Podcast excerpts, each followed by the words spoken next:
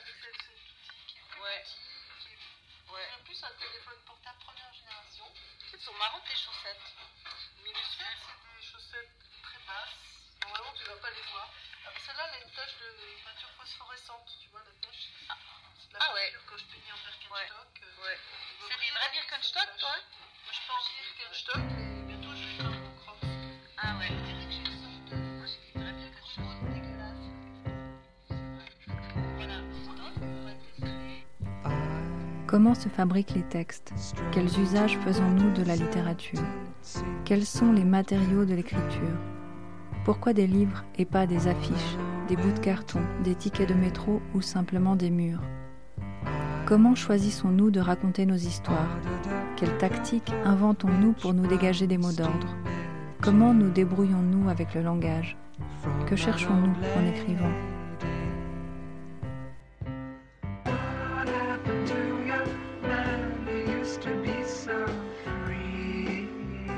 Pour démêler toutes ces questions, il nous faudra du temps.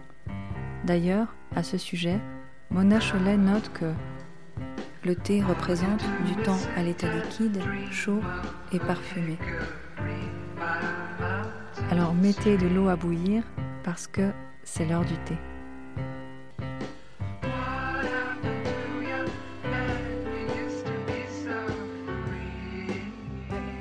La première phrase qu'elle m'a dit, je pense qu'elle résume bien, elle dit « tu racontes ma vie ». Donc il y a « tu » et « ma ».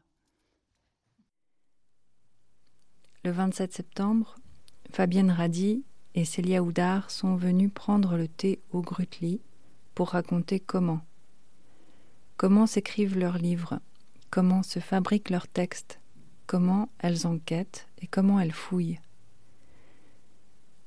Ce jour-là, il pleuvait. Il flottait dans l'air une odeur de cannelle. On a secoué nos pèlerines et enlevé nos masques pour écouter Fabienne Radi. Merci Carla, merci de cette invitation. Alors moi je viens vous parler d'un projet sur lequel je suis en train de travailler, enfin je suis au début on va dire. C'est de l'écriture d'une biographie, je ne sais pas encore, enfin d'un roman sur la vie donc d'une artiste peintre, comme elle se définit elle-même, elle aime bien ce terme désuet d'artiste peintre, qui s'appelle Nina Childress, et que j'ai rencontrée il y a une dizaine d'années, parce qu'elle avait fait une exposition monographique au MAMCO, et j'avais été voir l'expo, j'avais trouvé ça super et tout, et après elle avait fait une présentation de son travail, donc où je trouvais que non seulement le travail était fantastique, mais la personne était très intéressante. Et à la fin de sa présentation, je suis allée vers elle, on a discuté, puis j'ai dit si jamais un jour vous avez besoin de quelqu'un pour écrire des textes par rapport à votre peinture, ça m'intéresse. Et quelques mois plus tard, en fait, elle m'a recontactée, elle m'a dit voilà, je fais un catalogue, et puis en fait, je cherche quelqu'un pour écrire. Vous pouvez faire ce que... Enfin, on a commencé à se tutoyer, donc elle m'a dit « tu peux faire ce que tu veux, moi j'aimerais surtout des textes plutôt de fiction, ça ne m'intéresse pas tellement les textes d'historiens d'art qui interprètent ma peinture, donc voilà, ta carte blanche ». On a fait ça très vite, ça s'est super bien passé, et après j'ai continué à écrire sur elle, et depuis 10 ans, on va dire, on se voit régulièrement, et c'est devenu une amie. Et l'année passée, elle me propose en fait d'écrire sa biographie dans un contexte particulier aussi. Là, elle est en train de préparer le catalogue de ses œuvres. Donc il y a à peu près, actuellement ça change tous les jours, mais il y a à peu près 1200 tableaux actuellement. Et elle fait un catalogue raisonné de toutes ses peintures. Et elle aimerait avoir un catalogue où il n'y ait que les images de ses peintures, mais aucun texte, si ce n'est en fait les légendes, la technique et le titre. Et elle me dit, en fait, moi j'aimerais bien chercher quelqu'un pour écrire le roman de ma vie. Voilà, parce que je pense que tu serais la bonne personne et tout. Sur le moment, j'ai un peu renaclé, j'étais là, mais je ne sais pas si je suis la bonne personne, parce qu'on est amis, enfin c'est peut-être pas, c'est un peu dangereux, et puis j'ai jamais fait ça, etc. Elle s'est un peu tournée vers 2-3 personnes, elle a lu des bouquins, elle m'a dit non. Puis après, elle m'a dit mais non, c'est vraiment, je pense que tu es la bonne personne, donc ok, j'ai accepté. Et puis, bah, alors, cet été, au mois de juillet, on s'est vus pendant un mois. Elle est venue en Gruyère chez moi. Et pendant 3 semaines, on a fait des entretiens tous les jours, donc où elle m'a raconté sa vie. Et donc, on faisait aussi d'autres choses. Donc, j'avais aussi l'occasion de voir comment elle fonctionnait, comment elle vivait, etc. Je la connaissais déjà pas mal, mais là, tout d'un coup, de vivre trois semaines avec quelqu'un, enfin, j'ai vu que c'était quelqu'un qui était super organisé, un peu monomaniaque, je veux dire, qui fait de la natation 3 fois par semaine, qui est très... ouais. Et donc, je trouvais intéressant, effectivement, de cette matière-là. Et ben, tout le mois d'août, j'ai retranscrit, parce que j'ai à peu près... 15 et 17 heures d'entretien, ce qui est énorme. J'avais jamais fait d'entretien avant, donc je me suis rendu compte d'une part que les premiers entretiens, les premières heures, je posais beaucoup de questions et c'était nul parce que je la laissais pas parler. Donc là, j'ai déjà appris que quand on fait des entretiens, il faut laisser parler la personne. Et puis, bah, j'ai passé 4 semaines, plus ou moins, je ne vais pas dire dans ma cave, enfin, tout le mois d'août, à retranscrire. Donc, là aussi, je ne me suis pas rendu compte du travail que c'était de la retranscription. Enfin, des amis journalistes qui m'ont dit « Ah oui, il faut compter 1 heure d'entretien, 5 heures de retranscription. » Ben ouais, c'est vrai. Et puis, des gens m'ont dit « Ouais, mais peut-être qu'il y a des applications où tu demandes à quelqu'un de le faire à ta place et tout. » Et je me suis rendu compte qu'en fait, quand on retranscrit des entretiens, bah, c'est là qu'on se rend compte en fait, qu'on n'a quasiment rien écouté, quoi. Donc moi, j'avais écouté, je pense, 20% de ce qu'elle disait.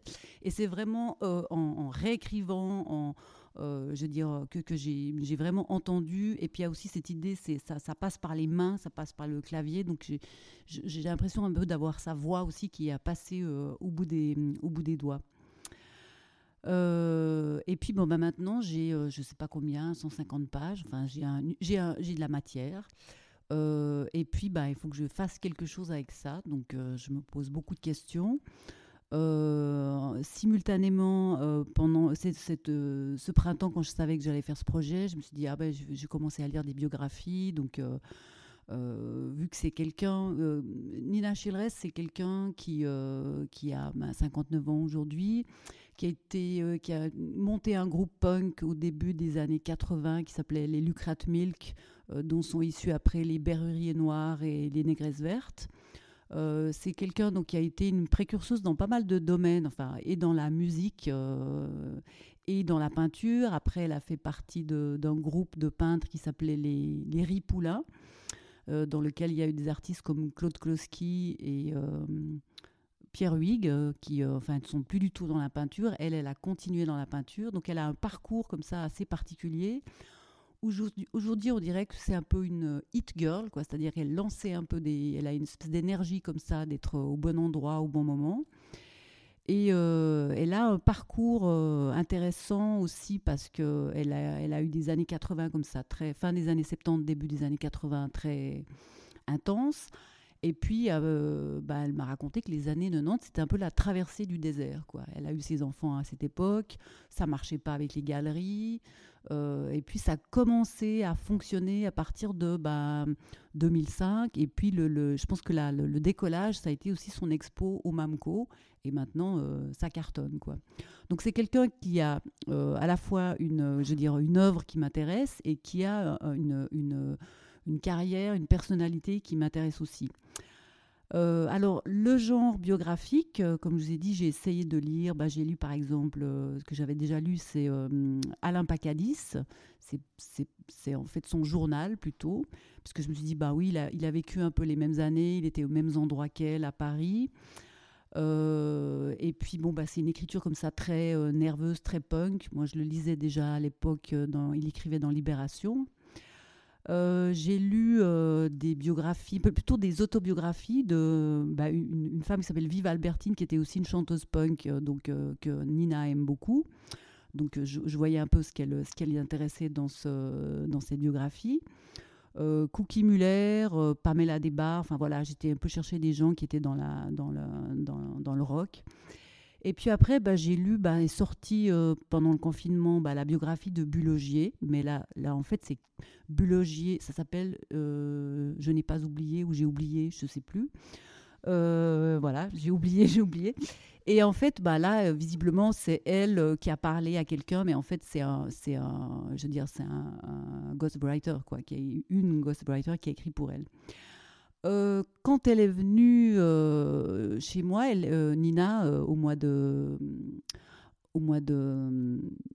juillet, elle m'a amené un livre, c'était la biographie de Pauline Carton.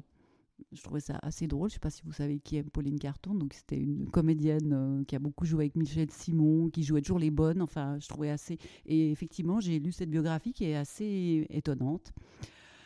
Je lisais aussi Cowboy de Espitalier, qui raconte l'histoire de son grand-père. Mais là aussi, c'est pas vraiment une biographie de son grand-père. C'est un prétexte pour parler aussi de tas d'autres choses, de sa vision de l'Amérique. Et puis, je me disais, comment je vais me dépatouiller pour écrire une biographie ? C'est très casse-gueule parce qu'on se connaît. Les biographies que je trouve réussies, c'est souvent des gens morts. Là, c'est quelqu'un de vivant, c'est une amie à moi. Et puis, c'est aussi quelqu'un qui est assez, qui a une personnalité assez forte, donc qui est assez, je dirais pas autoritaire, mais enfin qui a... Ouais. Donc, en même temps, elle me dit, tu fais ce que tu veux, mais je sens qu'il va falloir quand même que... Voilà. Et puis, les autres contraintes que j'ai, c'est le temps. C'est-à-dire que son catalogue, il sort en mars. Donc, normalement, je dois avoir fini mon texte fin février. Donc, c'est juste de la folie, là. Des fois, je ne dors pas la nuit. Et puis, une autre contrainte aussi, c'est une contrainte d'argent. Mais en même temps, c'est ça que peut-être que des fois, les contraintes, ça vous pousse aussi. Là, son galeriste me dit, il faudrait que tu me dises à peu près combien de signes ça va faire, qu'est-ce que tu vas raconter là-dedans, quelle forme ça va avoir. Puis j'ai dit, je sais pas. Mais il dit, oui, pour avoir des sous pour te payer, il faut qu'on fasse des demandes. Donc, les gens, ils veulent savoir combien de signes, etc. Donc, j'ai dû inventer... voilà. Donc, j'ai dit, voilà, en une soirée, j'ai inventé un truc. J'ai dit, voilà, il y aura 3 voix. Il y aura la voix de Nina, qui sera la voix principale. Et puis, il y a tout ce travail de retranscription, de montage. Qu'est-ce que je prends dans les retranscriptions d'entretien que j'ai fait avec elle ? Il y aura une deuxième voix qui sera une espèce de commentateur ou de commentatrice, qui sera en fait un peu ma voix comme ça en arrière-plan, qui peut intervenir, voilà. Et il y aura une troisième voix que j'appelle le vérificateur ou la vérificatrice. Ça, j'avais lu un bouquin d'un type qui s'appelle John D'Agata, qui a fait tout un bouquin où, en fait, il raconte une histoire qui n'est pas très importante, mais il y a un vérificateur, donc ce qu'on appelle le fact-checker aux États-Unis, donc, qui vérifie si les choses sont exactes. Et là, je me suis dit, cette idée de vérificateur, ça va me permettre de contextualiser, parce que c'est quand même quelqu'un... qui donne beaucoup de détails sur une époque, sur un monde, le monde du punk, le monde de l'art contemporain. Et puis, voilà, j'aimerais que ce soit un livre qui puisse être lisible par des gens qui n'ont pas nécessairement les codes dans ces deux, ou qui ne sont pas de la même génération. Donc, je pense que c'est bien d'avoir, à la place d'un appareil de notes, avoir une espèce de voix qui intervient et puis qui spécifie certaines choses, quoi. Donc ça, il y a la matière première, c'est les enregistrements, les 17 heures. La matière ajoutée, donc ces 2 voix qui font les 2 autres couches. Et puis, voilà, j'en suis là. Et il y a aussi... peut-être que ce serait le moment de vous faire écouter un petit peu la voix, comme ça vous voyez un peu la personnalité que c'est. Alors là, c'est le tout début, c'est le tout premier enregistrement, où elle parle de ses parents. Et voilà. Donc on fait premier enregistrement. Ouais. Bon, alors on commence à parler des parents. Donc, en fait, j'ai un père très grand, une mère petite, et j'ai une mère française et un père américain. Et ils sont... Je crois que ça a été l'attraction de la différence, quoi, qui a joué dans leur histoire d'amour. Ma mère, elle est arrivée aux États-Unis parce qu'elle avait, je crois, suite à une histoire de mec foireuse. Et elle avait l'occasion de voyager sur le France parce que sa tante était hôtesse sur le France. Le paquebot France. Le paquebot France. Et cette tante, qui était la petite sœur de mon grand-père, maternelle, elle avait épousé un GI et elle vivait en Californie. Et donc, elle a accueilli ma mère, qui était un petit peu en rupture, Et donc, mon père, c'est vraiment un pur universitaire, pur esprit, etc. Et donc, lui, ma mère, je crois que tout de suite, il a été très amoureux d'elle parce que c'était la petite française. Enfin, il y avait quelque chose de très exotique chez elle. Elle était très jolie et tout ça. Et elle me dit, la première chose que j'ai vue, c'est une paire d'oreilles. Et qu'il était très grand et qu'il avait des oreilles. Voilà. Ouais. Et elle me disait même, j'étais forcée de plus les regarder parce que je ne les voyais que ça, quoi, tu vois. Ouais. Elle a gêné un peu ses grandes oreilles décollées. Bon, moi, je trouve pas ça. Mais tout de suite, ils se sont très bien entendus, sur la malice, sur la fantaisie, tu vois. Voilà. Ouais. Et pof, ils se sont mariés, pof, je suis née. Tout ça, ça a été très rapide. Ok. Donc voilà, vous voyez un peu le ton qu'elle a. Elle utilise beaucoup d'onomatopées et pof, tac, il s'est passé ici. Enfin voilà, donc justement, je me pose la question. Quand j'ai retranscrit, j'ai tout retranscrit vraiment de manière exacte. Et maintenant, c'est OK, qu'est-ce que je garde ? Je veux dire, jusqu'où je vais garder le langage parlé. Et en fait, il y a 2 jours, je regardais ma bibliothèque et parce que justement, je suis toujours à la quête de biographies ou d'autobiographies ou de journaux. Et je suis tombée sur un bouquet que j'avais lu il y a très longtemps, c'est Zouk par Zouk, l'entretien avec Hervé Guibert. Et il y a un petit texte d'introduction où justement Hervé Guibert parle de ça, c'est-à-dire de comment il a fait lui visiblement qu'une après-midi, donc il a beaucoup moins d'heures que moi. Et puis il dit comment rendre la voix de Zouk, mais en même temps la rendre quand même, la lisser un tout petit peu, quoi. Et il y a une phrase que je peux vous lire que je trouve intéressante. Je n'ai pas voulu leur imposer un ordre, une chronologie, comme je n'ai pas voulu trop limer les excroissances du langage, les répétitions. Le style original était trop direct. Là, je vais être confrontée à la même chose. Donc, par exemple, lui, il garde effectivement les expressions jurassiennes qu'elle utilise, etc. Par contre, il met les négations. Donc, il dit, quand elle dit je veux pas, il dit je ne veux pas. Enfin, donc, il y a une fluidité quand même dans le langage. De quoi je voulais vous parler encore ? Oui, il y a la question aussi de la censure, parce qu'elle me dit bon, ok. Tu peux tout ce que je raconte, tu peux tout dire, tu peux donner les noms, etc. Par exemple, il y a tout un chapitre sur les galeristes, puisqu'elle a eu les années 90, c'était assez compliqué avec ces galeristes, où là, elle me dit, ok, là, tu balances les noms, moi, je veux raconter ce que c'est d'être une femme peintre dans les années 90, donc elle me spécifie effectivement qu'elle veut raconter des anecdotes, etc. Ok, on va voir. Par contre, tout ce qu'elle me raconte quand elle parle de ses parents, de sa mère et tout, des fois je me dis mais attends, c'est assez compliqué par rapport à ton frère, etc. Donc justement, qu'est-ce que je garde ? Enfin, ça c'est moi qui vais devoir décider. J'ai passé beaucoup de temps au mois de juillet avec elle. Au mois d'août, elle n'était pas là, mais elle était dans ma tête pendant tout le temps que je retranscrivais. Et puis, maintenant, je me dis, il ne faut plus que je la voie, il ne faut plus que je lui parle et tout. Il faut que je sois un peu dans mon truc, quoi. Il faut qu'elle me laisse un peu faire ça. Et puis, moi, décider, de toute façon, qu'est-ce que je garde, qu'est-ce que je ne garde pas. Enfin, que j'ai... voilà. Il y a une autre chose dont j'aimerais parler. En fait, par rapport à sa peinture, elle fait des tableaux figuratifs. C'est beaucoup des tableaux où elle reprend des images de la pop culture. Elle fait des captures d'écran de films qu'elle mélange. Pour elle, c'est pas très important en fait le sujet de la peinture, quoi. C'est pour ça qu'elle aime pas que les historiens d'art s'emparent ou interprètent sa peinture. Donc elle préfère que on fasse de la fiction avec ça. Et elle a une particularité, c'est qu'elle fait souvent 2 fois les mêmes tableaux. Elle fait une fois un tableau good painting et après elle le refait et elle fait bad painting. Donc elle a aussi un amour de la croûte, du mauvais goût, de la matière et tout. Elle explique que souvent c'est beaucoup plus difficile de faire le bad painting, donc la mauvaise peinture.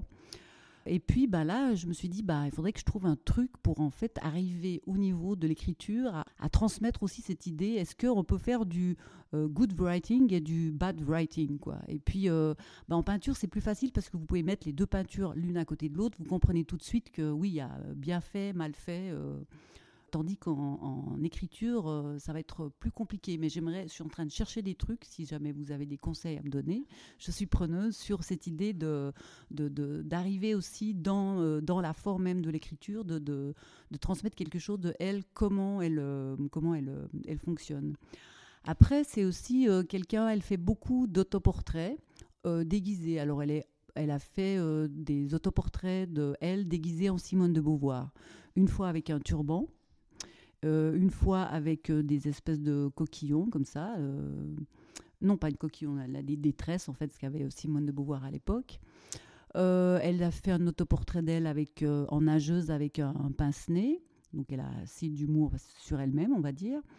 Et puis, elle avait fait aussi un autoportrait d'elle où elle est toute verte. Et puis, elle a une culotte sur la tête, quoi. Voilà. Donc, la question du portrait, enfin, de l'autoportrait, comment aussi je peux le travailler sous une autre forme qui est l'écriture. Ben, je crois que je vais vous passer un deuxième extrait, peut-être, où elle parle. Tout d'un coup, j'ai un blanc, je ne sais plus de quoi elle parle. Et là, il y a encore du Dallas, si tu veux, c'est... Ça, c'est assez drôle aussi. Donc, c'est Masto, là, qui est stylisé. Et puis, il y a Michel Drucker.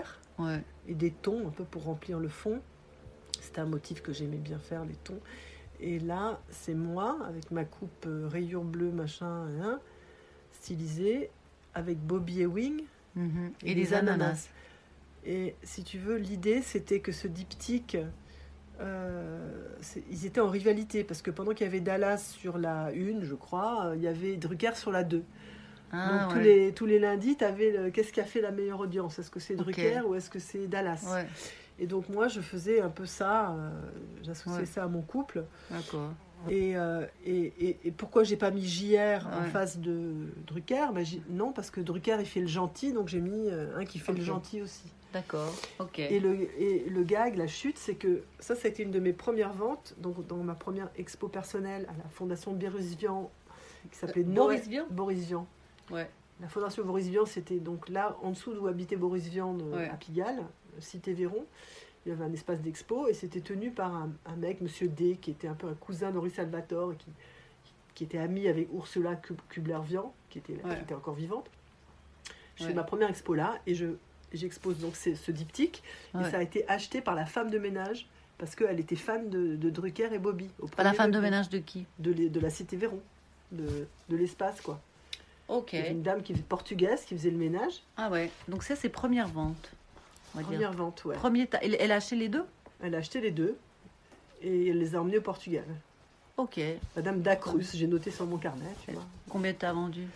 Oh, je pourrais te le dire, mais genre 3 000 francs les deux, un truc comme ça. Première vente. Il faudrait que je regarde pour vérifier. Femme de ménage de l'espace, de la galerie. La fondation Boris Vian. Je pense qu'elle faisait aussi le ménage chez Ursula Kubler, elle faisait, tu vois, voilà. Ouais. Et je me souviens aussi pour cette expo, Ursula Kubler. Donc j'avais été chez Boris Vian et tout ça pour préparer le truc, tu vois, dans son appartement en haut, au-dessus du Moulin Rouge, qui est assez connu cet appartement. Le jour de vernissage, elle m'a envoyé un télégramme et des fleurs. Ah un peu à l'ancienne, quoi. Ah ouais. Ah ouais, pas mal. C'est le numéro combien, ça ? 20 et 22. Voilà. Ouais. Ok. D'accord. Fabienne Radi nous a tout dit. Elle a parlé de la manière dont la voix de Nina Childress s'est mise à la hanter. Comment elle a envahi provisoirement sa vie, sa maison et sa psyché, et comment elle a fait passer cette voix enregistrée au bout de ses doigts. Elle en était là. Je lui ai alors demandé comment elle comptait s'y prendre maintenant pour écrire, maîtriser toute cette matière et raconter la vie de Nina Childress. Elle a évoqué le tressage de plusieurs voix avant de déclarer « Je vais couper, couper, couper ». Un gros travail de cut, comme elle dit. Je récapitule. 1. La question de la commande. Contexte. Le soleil se couche. Première rencontre au MAMCO. Derrière les 7 îles. Écriture d'un premier catalogue. Marraine équinoxe. Projet d'un catalogue raisonné pour 2021, accompagné d'une biographie et demande de l'artiste. 2. La question de la biographie. Les différents genres, biographie, autobiographie, mémoire, journal, roman. Lecture. Alain Pacadis, Vive Albertine, Cookie Mueller, Pamela Desbarres, Du Logier, Pauline Carton, Jane Birkin, Suzanne Sontag, Jean-Michel Espitalier et enfin les entretiens entre Zouk et Hervé Guibert. 3. Les contraintes. Écrire sur quelqu'un de vivant qui plus est est une amie. Les délais très courts. La contrainte de la forme. 4. Matière première. La voix de l'artiste.